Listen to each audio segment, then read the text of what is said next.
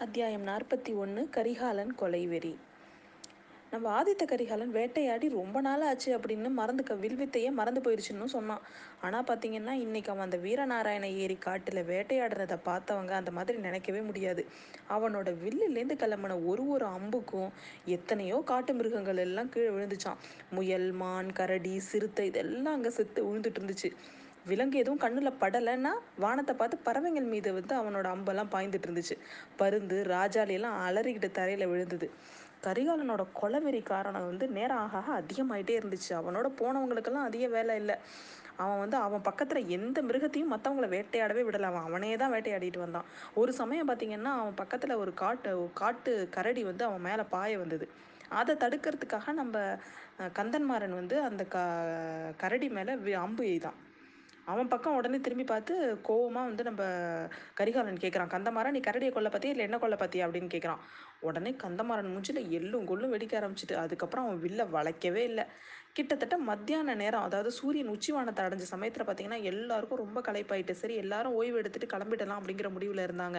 ஆனால் கரிகாலன் களைச்சு போன மாதிரி தெரியவே இல்லை. மேலே மேலே குதிரையை காட்டு வழியில் வந்து செலுத்திக்கிட்டே போகிறான் கால நேரம் முழுக்க பார்த்தீங்கன்னா நம்ம கந்தமாறன் தான் வந்து கரிகாலனை இப்போ இப்போ கூடவே போயிட்டு இருந்தான் என்ன கொல்ல பார்த்தியான்னு கரிகாலன் அவனை பார்த்து கேட்டதுக்கு அப்புறம் கந்தமாறன் பின்னாடி பின்னாடி பார்த்திபேந்திரனோட வர ஆரம்பிச்சிட்டான்.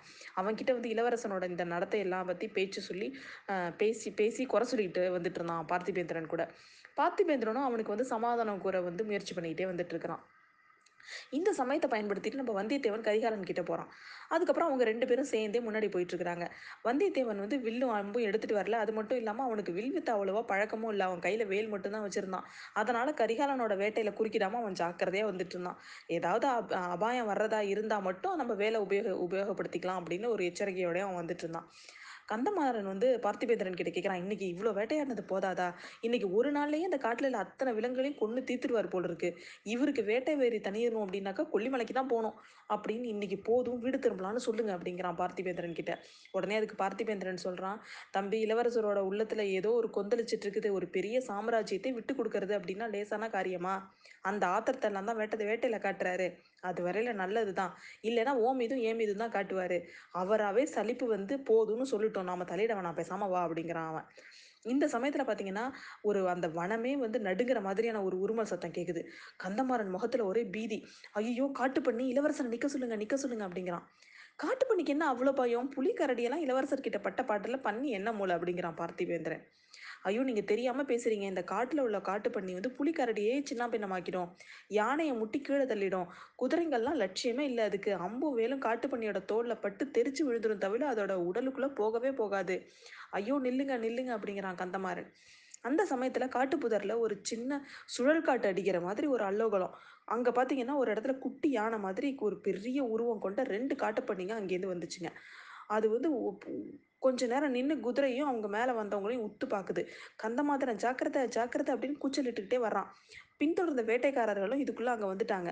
அவங்க தார தப்பட்டை எல்லாம் பிராணம் போகிற அவசரத்தில் அப்படியே சத்தம் போட்டுட்டு கூச்சலிடுறாங்க அதை அதை கேட்டுட்டு அந்த பண்ணிங்கெல்லாம் ஓடிடும் அப்படின்னு சொல்லிட்டு. அந்த பண்ணிங்க என்ன நினச்சதோ என்னவோ ஒரு ஓட அதை அந்த சத்தம் வந்த உடனே ஓட ஆரம்பிச்சிருச்சுங்க. கந்தமாறன் உடனே அதை பார்த்துட்டு இளவரசரே அதை அது போய் தொலையிட்டோம். ஐந்தாறு வேட்டை நாய்கள் இல்லாமல் ஒரு காட்டுப்பணியை நம்மளால துரத்திட்டு போக முடியாது அப்படிங்கிறான். கரிகாலன் அதை காதில் வாங்கிக்கவே வாங்கிக்காம வில்ல வளைச்சு அம்ப விடுறான். அது ஒரு பன்னியோட முதுகில் போய் த தச்சதுமே அது ஒரு பன்னியோட முதுகில் போய் த தைக்கிறத பார்த்துட்டு ஆஹா! அப்படின்னு வந்து கரிகாலனுக்கு வந்து ஒரே உற்சாகம். ஆனால் கொஞ்சம் நேரத்துலலாம் பார்த்தீங்கன்னா அது ஒரு உழுக்கு உழுக்குது அந்த அம்பு தெரிச்சு கீழே விழுந்துருது. பன்னி வந்து மேலே ஓட ஆரம்பிச்சிருச்சு. கந்தமாறன் அப்போ சிரிப் சிரிச்ச சிரிப்பு இருக்கு பாருங்க. அதோட அதில் அவ்வளோ ஏளனம் இருந்தது. கரிகாலன் உடனே அவனை பார்த்து கந்தமாறா எனக்கும் உனக்கும் ஒரு பந்தயம். நானும் வந்தியத்தேவனும் அந்த ரெ- ரெண்டு பண்ணியும் ஆளுக்கு ரெண்டும் வேற வேற திசையில ஓட ஆரம்பிச்சிட்டு. அதனால அவன் என்ன சொல்றான்? நானும் வந்தியத்தேவனும் ஒரு பண்ணியை துரத்திட்டு போறோம். அதை போய் கொண்டு எடுத்துட்டு வரோம் நீயும் பார்த்திபேந்திரன் இன்னொரு பண்ணியை துரத்திட்டு போய் எடுத்துட்டு வாங்க. இந்த பண்ணி ரெண்டையும் கொல்லாம அரண்மனைக்கு திரும்பக்கூடாது அப்படின்னு சொல்லிக்கிட்டே குதிரையை தட்டி விட்டுட்டு வந்தியத்தேவனோட போக ஆரம்பிச்சிட்டான் அவன். அவங்கள அவங்க தொடர்ந்து போன காட்டு பண்ணி எந்த திசையில எந்த வழியா போயிட்டு இருக்குது அப்படிங்கிறது கொஞ்ச நேரம் வரையில தெரிஞ்சிட்டு இருந்துச்சு அதுக்கப்புறம் போக போக பார்த்தீங்கன்னா செடி கொடியெல்லாம் பெரிய பெரிய செடி கொடியா இருக்கவும் அதுக்கு மேல வந்து அது எங்க போச்சுன்னே தெரியல அந்த காட்டு வழியில. அவங்க ரெண்டு பேரும் அப்படியே அந்த வ- காட்டுல வழி தெரியாம அவங்க போயிட்டே இருக்கிறாங்க. அப்போ ஒரு கால்வாய் ஒன்று வருது அந்த இடத்துல. அந்த கால்வாய் வழியத்தில் இந்த ஒரு ஏரியில் பார்த்தீங்கன்னா ஒரு காட்சி. அது என்ன அப்படின்னு பார்த்தீங்கன்னா ஒரு படகு வந்துட்டு இருந்துச்சு அதில் இருந்தவங்க பெண் பெண்கள்னும் அவங்களுக்கு தெரிஞ்சுது. ஆனால் யார் யாருன்னா அவங்களால தெரியல. கல்ல உடனே நம்ம இளவரசர் கேட்குறாரு வல்லவராயா படகுல வந்தவங்க யாரா இருக்கும் பெண்மணிகள் மாதிரி தெரியுது உனக்கு யாருன்னு தெரியுதா? அப்படின்னு கேட்குறான்.